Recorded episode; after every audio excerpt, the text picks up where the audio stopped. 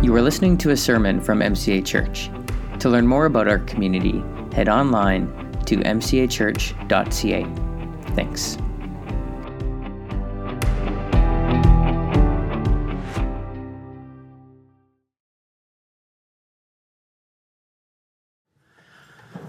Well, good morning. Thank you for the welcome to worship with you this morning. It's a joy and a privilege. We've, uh, we've made our way all the way uh, this morning from Upper Mission. And the fact that we managed to get a num- multiple children and teenagers out the door this morning in time for church in a couple different places uh, is worthy of some level of something or other. yeah, a bunch of you know what this is like, right? Uh, you know, my name's Phil Wagler. Uh, we live here in Kelowna. Uh, our home church is Kelowna Gospel Fellowship, and uh, bring greetings to you from that wonderful community as well. It's good to be with you. Uh, I serve with the Evangelical Fellowship of Canada and as the global director for the Peace and Reconciliation Network, which is part of the World Evangelical Alliance, which, just a real quick orientation for you, is the global fellowship of evangelical Christians and the CMA is a part of the Evangelical Fellowship of Canada as a, as a family and denomination here in our country. And the Evangelical Fellowship of Canada is one of 143 national alliances globally of evangelical Christians, which make up somewhere around 600 million Christians. And so that's your big family. And so I bring uh, just a little bit of hello to you from them. Uh, let's just still our hearts and, and pray this morning.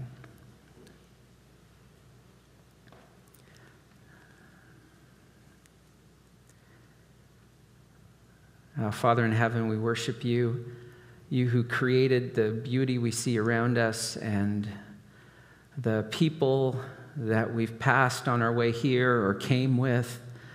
You who uh, love this world so much that you sent your Son and we pray that you would orient our hearts and our minds more deeply in what it means to be your children today.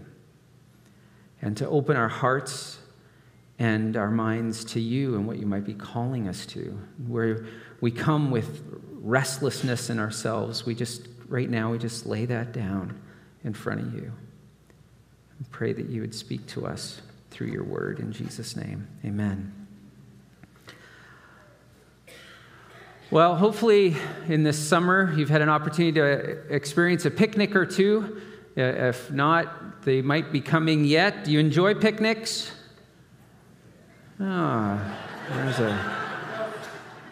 All right, moving right along. Uh, perhaps then your experience is more like Mr. Bean. Anyone love Mr. Bean? Yeah, okay. Well, the, Mr. Bean has more fans in the house than picnics. But Mr. Bean goes on a picnic. If you've seen this sketch of Mr. Bean at a picnic, it's, it's quite funny. Our awkward Englishman is in a quaint green park sharing a picnic with himself. And he tries to read and enjoy a snack, but he's battling a bee that just won't quit.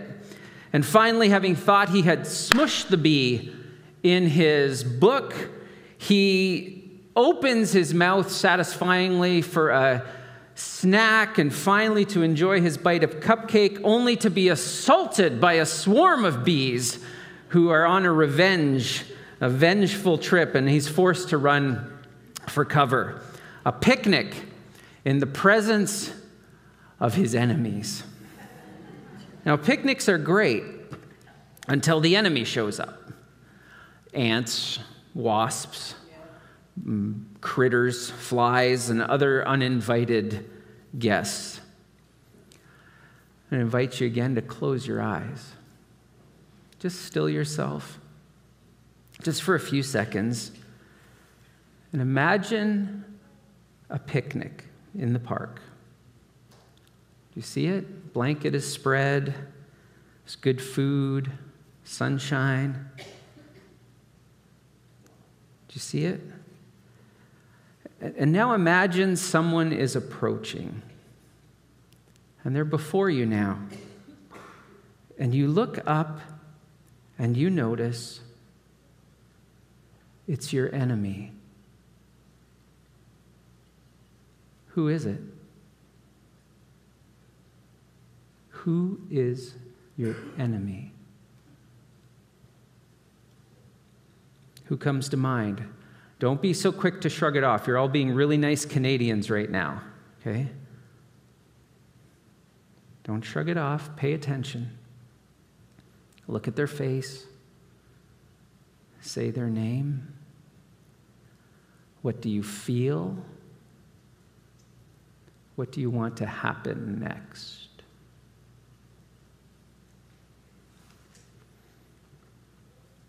Come on back.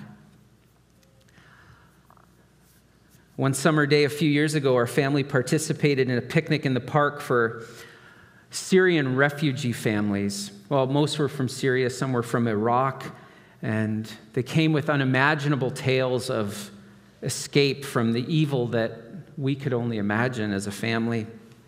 And spread out on the grass like a checkerboard were colorful blankets where families sat to visit and eat, and the halal food was sizzling on the grills. And we sat with a Christian Iraqi family who unpacked their tragic story of leaving everything as ISIS approached. And the sorrow of losing their beautiful home and their jobs and their friendships and the land of their ancestors for this new unborn, un, uh, unknown place uh, and a one bedroom apartment. It kind of left us as a family in silence, just like it's kind of like holy ground. And the tales of violence perpetrated by evil extremists shook us. And as the father and mother and the two little girls, matter of factly, like just matter of factly, told horrendous stories, I, I looked around at the other blankets around us, just a few feet away, and, and there, just over here, was a Muslim family, and the woman was wearing a full burqa the, her frenetic children r- rushing about, and she's trying to, trying to feed them and keep them focused. No easy task. And in that beautiful BC park, our new Iraqi family picnicked in the presence of their enemies. Now, I worked up a little bit of courage with this new friend, and I said, Hey, how, do you sit here when you are surrounded by those who represent, it wasn't them, but they represent your great trauma. And this Iraqi husband, this brother in Christ, he like he almost was almost startled by my shallowness. And he said, "Well, I must forgive." Jesus forgives and commands us to forgive. I can't be a Christian and not forgive. You know this passage of Scripture, I'm sure. Psalm 23, verse 5. It'll come up on the screen there. Let's read it together. Are you ready? You prepare a table before me in the presence of my enemies. You anoint my head with oil, my cup overflows. Now, Psalm 23 is beautiful poetry about life's challenges and the Lord's presence through it all. Now, Western eyes, we can have an interesting way of visualizing this psalm as though it was written by a guy named David O'Callaghan shepherding his sheep through the Irish hills, something like this picture here. But in fact, the writer was David Bar Jesse, a young Jew and would be king of Israel, living a thousand years before the birth of Jesus, who knew what it was like to patrol the hills of Judah, where green pastures and still waters were scarce, probably more like this picture, actually. Now, David, writing words that have comforted many over the centuries, sees himself as a sheep, shepherded by the King of the universe, Yahweh, through life's great vulnerabilities, the wearinesses, and the thirsts. Are you tired? What are you thirsty for? through the tricky paths and discernments. What big decisions are burdening you these days? Through the dark valleys that we enter but can't seem to get out of, where fear overtakes us. Are you full of fear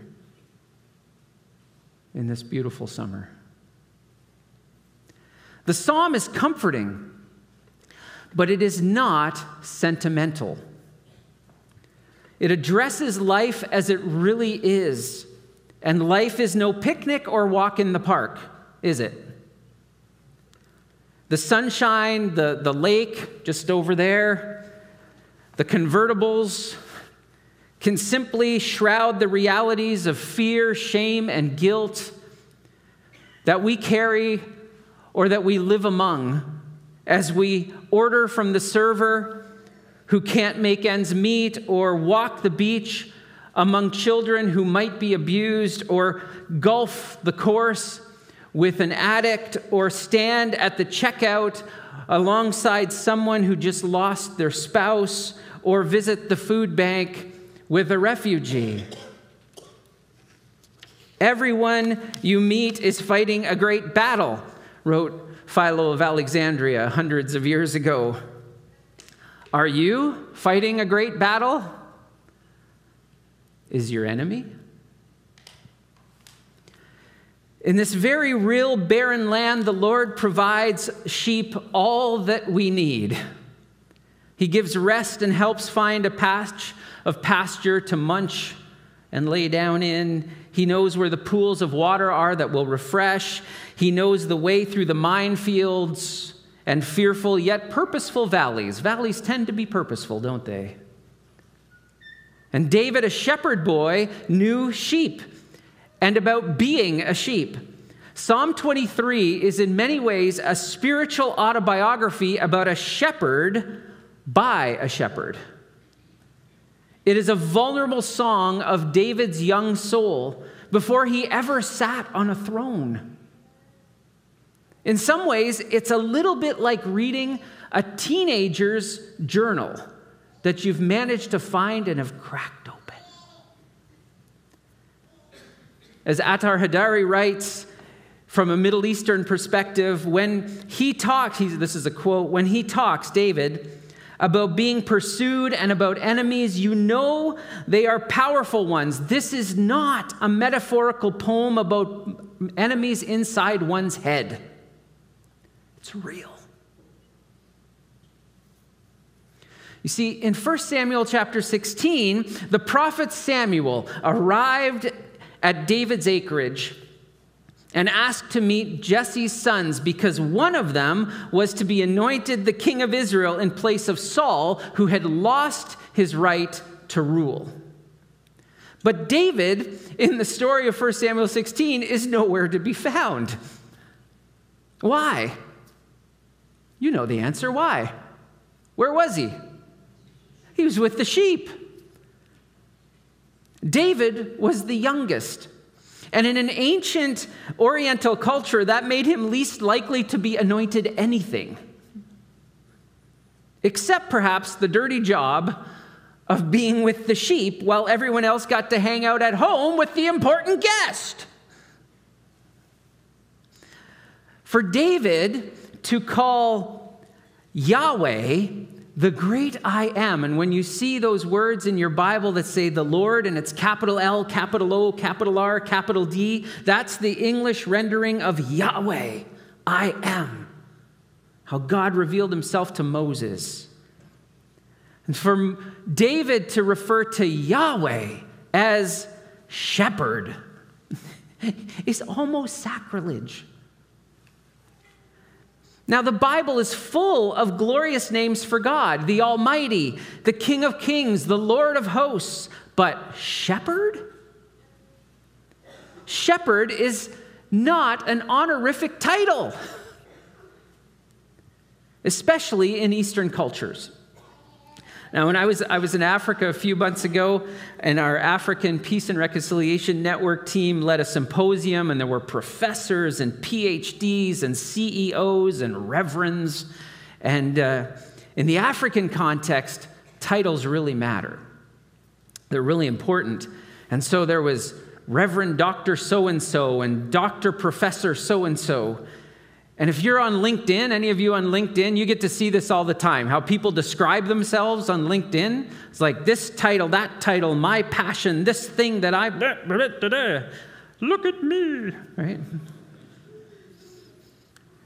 People describing themselves with lofty titles. And in Africa, I, I was humbled eh, to sign certificates of amazing people I learned so much from who had earned worthy titles, yet nobody was called shepherd so and so. You know, that we call a leader in the Christian congregation pastor, which is simply the rendering of shepherd, especially in a modern city, is peculiar, but revealing.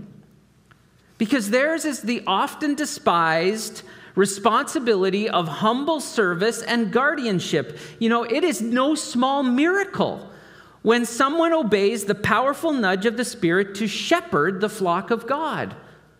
Are any of you sensing that nudge? Don't despise it. Isn't it questionable strategy for angels to announce the good news of the birth of Jesus to lowly shepherds who are nowhere near centers of power, marginalized, and are probably quite fine with that. That God mobilizes in the story of Jesus' birth that stinky group of guys tells a lot about the upside down nature of the kingdom of God. And here, David, Psalm 23, the ruddy shepherd boy still escaping puberty, whose own family didn't include him in a feast with the honored prophet, calls the Lord my shepherd. The shepherd boy identifying the shepherd whose presence is unmerited gift and promise. I will fear no evil, for you are with me. Your rod and your staff, they comfort me.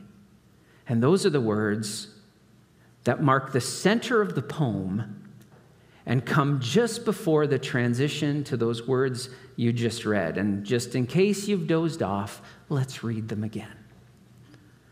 Are you ready? You prepare a table before me in the presence of my enemies. You anoint my head with oil, and my cup overflows. Now, if you look carefully at the psalm, and if you have it open in front of you, you'll see that actually the psalm in this moment shifts rather dramatically from sheep wandering with a trusted shepherd to a political shepherd. Young David was eventually called from the fields back in 1 Samuel 16, and Samuel anointed him as king in waiting. Wow. The oil dumped and lathered over his head before his surprised family was a greasy sign of being set apart, that he was covered by God for a purpose. And that anointing, just imagine, that anointing does not come off easily, does it? It gets into everything. Now, that sounds glamorous, but, but going from the fields to the palace would be no picnic. He is now in the presence of his enemies. And the metaphor completely shifts as well because sheep don't eat at tables nor are they anointed with oil. David reveals his wandering, shaky soul. This is the very real experience that he is having as God's anointed in the presence of King Saul, who wanted him dead. God's politics are very different sometimes. David had been anointed the next king of Israel, think about it, while there was still another king on the throne. This is a ripe political mess, a God sized scandal. Because human kingship, how does that work? Human kingship passes through family line, correct? That's how human kingship works. David is not of Saul's clan. He is a shepherd boy and a rival.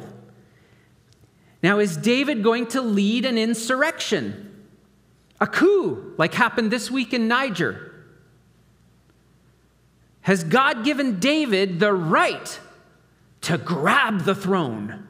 After all, he's anointed. Hmm? Because kings don't give up power easily, do they? In 1 Samuel 17, David, in his first post anointing act, what does he do? He kills someone. Who is it?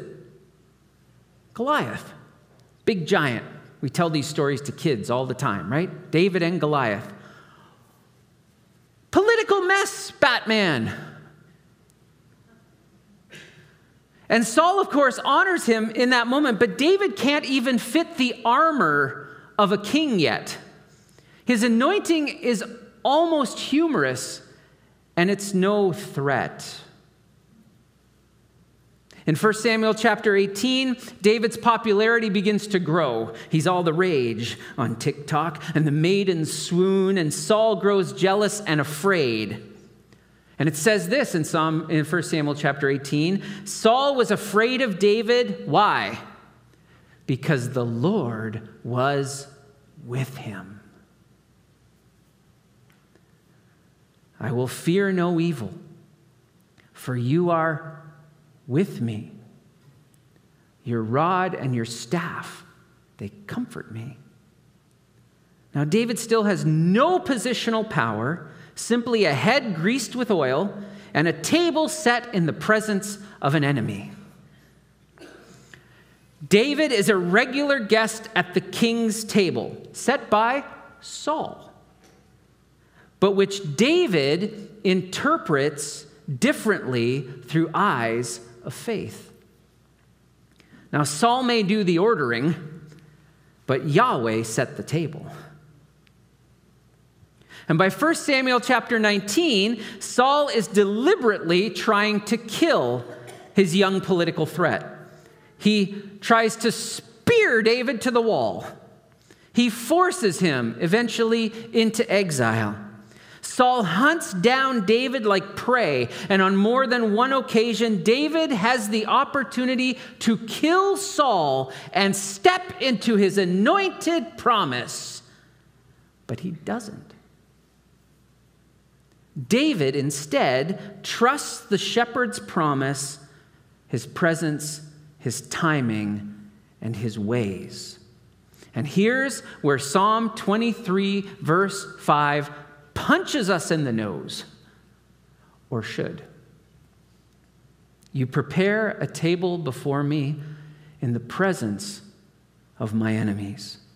Now, who's making the preparation? Who's making the preparation? The Lord, Yahweh, is preparing this. Note that the language has moved from He. The first part of Psalm 23 is, The Lord is my shepherd. I, have got everything I need. He makes me lie down in green pastures. The first part of the psalm is all He. In this moment, it shifts to you. It's more intimate, it's more personal, it's more relational. David is now in conversation, aware of presence, not simply doing theology. He is living in a relationship. His theology is being put to the test. It is you, O Yahweh, who have me in this uncomfortable place. And what has Yahweh prepared? A table. Well, that's at least what our English translations say. All of our English renderings are table. But the Hebrew word is shulchan, a mat spread out on the ground. Not a table as we might visualize, not a checkered picnic blanket. It is, in fact, actually the word for a skin of le- or leather. Something died for this. God is the initiator, the provider, and the inviter to an un- unlikely place, prepared by the most unlikely for the most undeserving. The Lord, in this moment, is inviting us to Himself. Isn't this what communion is? We're going to celebrate this in a little bit. God preparing the table of salvation giving himself unreservedly and mercifully for sinners in Christ. God revealing our poverty and our insufficiency, and at the same time, our immense worth and delight that we have in his eyes. The New Testament will actually speak of communion as being the place where we come again and again to the presence and the table of the Lord, and in this we also come to each other. This is not an individual table, it's a communal table. God invites many enemies to his table. Now, where is the where is the shulchan, this political picnic spread? In the presence of my enemies. The image is almost hilarious if you just kind of pause and think about this for a second, because the shepherd king interrupts clamor and chaos to spread a bank, blanket and prepare food. You know, from World War I, there's this uh, account of British and German soldiers observing a Christmas Day truce in 1914. You know this story? It's fascinating. Uh, the shooting ceased.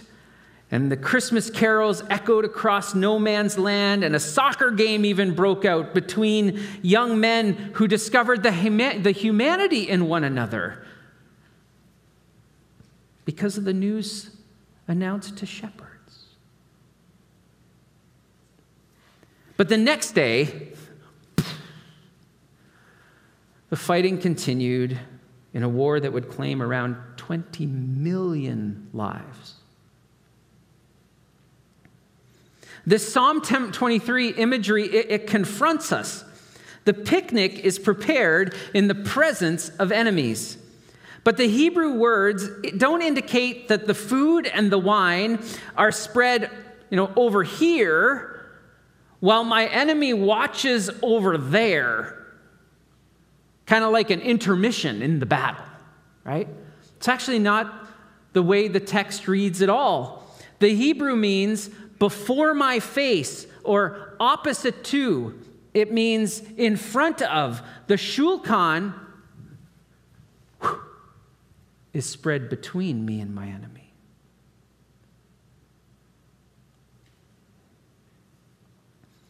Yahweh inserts himself between us.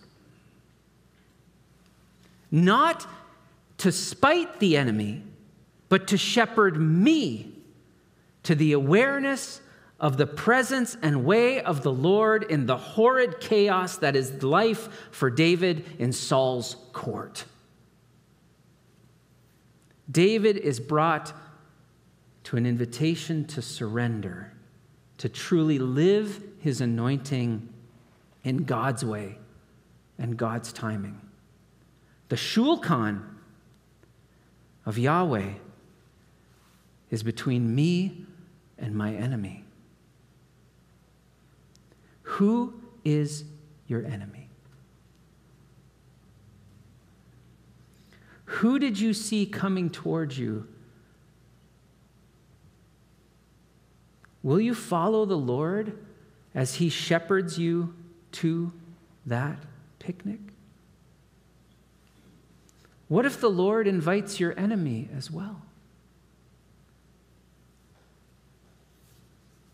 What if the Lord asks us, as he does through Jesus Christ, who self identified as the good shepherd who lays down his life for the sheep, Jesus said, Love your, say it, enemies. Do good to them, expecting nothing in return. Act, he says, like a child of the Most High God who is kind to the ungrateful and you can look it up, Luke chapter 6. And to the evil. Will I take up this cross? Will I accept the cost? Will my enemy see me on the blanket? like, will I sit? Will the, my enemy see me on the blanket wielding the utensils of fellowship and gratitude on fare I did not prepare or deserve? Or will I charge, trampling over the fare, picking up a weapon out of offense and victimhood and self righteous rage? Will I live my anointing as a prince or a princess of the King of Kings, or will I refuse to come to the picnic? Will I be, as my Iraqi friends challenge me, a Christian? Am I willing to take the risk of faith and discover on the shulchan the one who stood between and gave himself for us both? Now, we must live this song.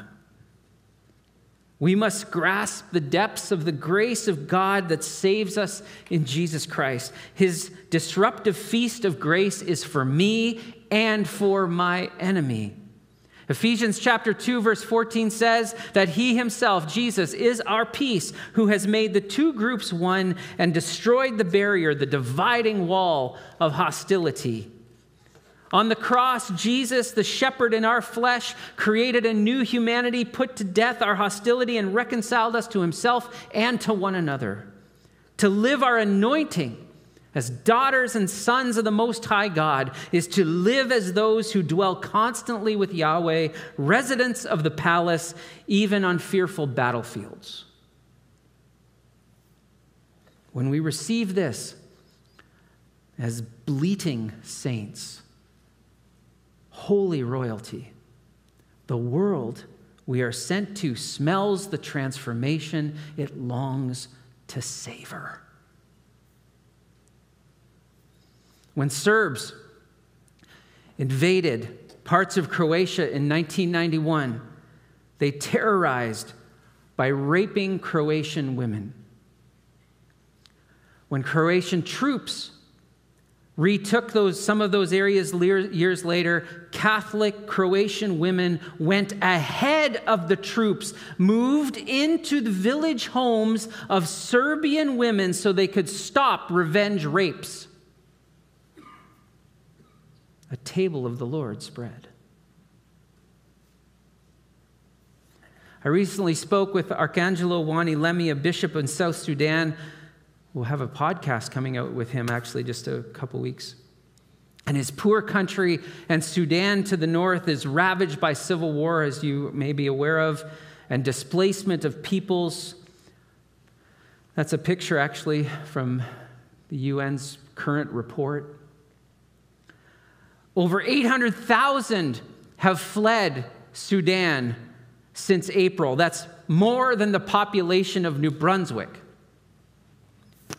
Arcangelo told of a poor widow living near an airport who keeps a pot of food and a jug of water constantly at hand. And when a plane arrives bringing refugees from Sudan, she takes her pot and jug and hustles out to feed the sheep. He shared how the best news that he has heard was from Muslims amazed at the people who come to visit them when they cross the border because they're Christians. It's not the government, The UN, it's not other Muslims who show up to care, but the anointed of the Lord coming to the table prepared. In the summer of 2022, a Ukrainian mom left her home and her high ranking military officer husband and arrived in Winnipeg. Yeah, over there. With her nine year old son, and she was pregnant with a second child. She was welcomed into the home of a Christian Russian woman who had also had a son. And despite people they love being in direct conflict, the two mothers have established a loving and secure home together. Every day they come to the table prepared. The Russian woman even became the birth coach when the Ukrainian woman's baby was born. Together, they face the challenges of sheep in an uncertain world. When Healing Hearts, Transforming Nations, a reconciliation ministry birthed out of the horror of the Rwandan genocide in the 1990s, when they bring people together in places like Ethiopia or Congo, and actually even in this past week here in Canada, their powerful ministry of reconciliation culminates with something they call the King's Feast. Take a look at this picture. Those once enemies come to the table, to the cross, recognizing what the Lord has provided by his grace and mercy, and they repent and they lay down weapons and they put on paper crowns that you can buy at the dollar store. And they practice their royal anointing like children, like shepherd boys and girls that the world ignores, but who just might help change it. It all looks a little silly, doesn't it? And a lot like heaven. This is the peculiar and beautiful reign of Yahweh the shepherd, who invites us to trust him, dwell with him, and embrace his ways, who is with us to the end of the age and commissions sheep anointed royalty, to overflow his goodness in a world still full of enemies. Would you close your eyes again with me? Would you picture that picnic again? And instead of looking at your enemy, turn your head and look at the one who prepared the spread.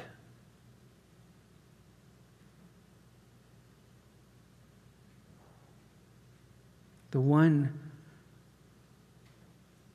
who, through another prophet, will reveal his name as Wonderful Counselor, Mighty God, Everlasting Father, Prince of Peace.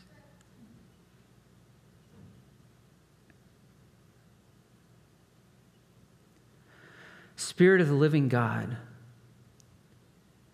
uh, we've wrestled on this blanket today with some hard stuff.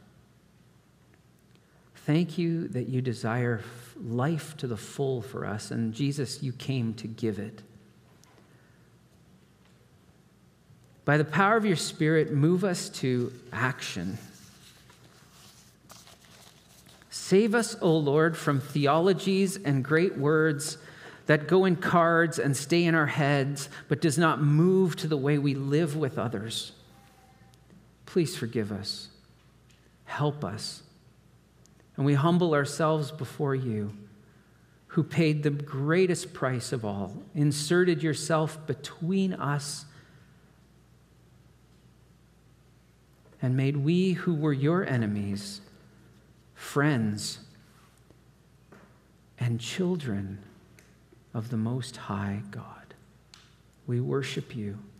We worship you through Jesus Christ our Lord. And all God's people said,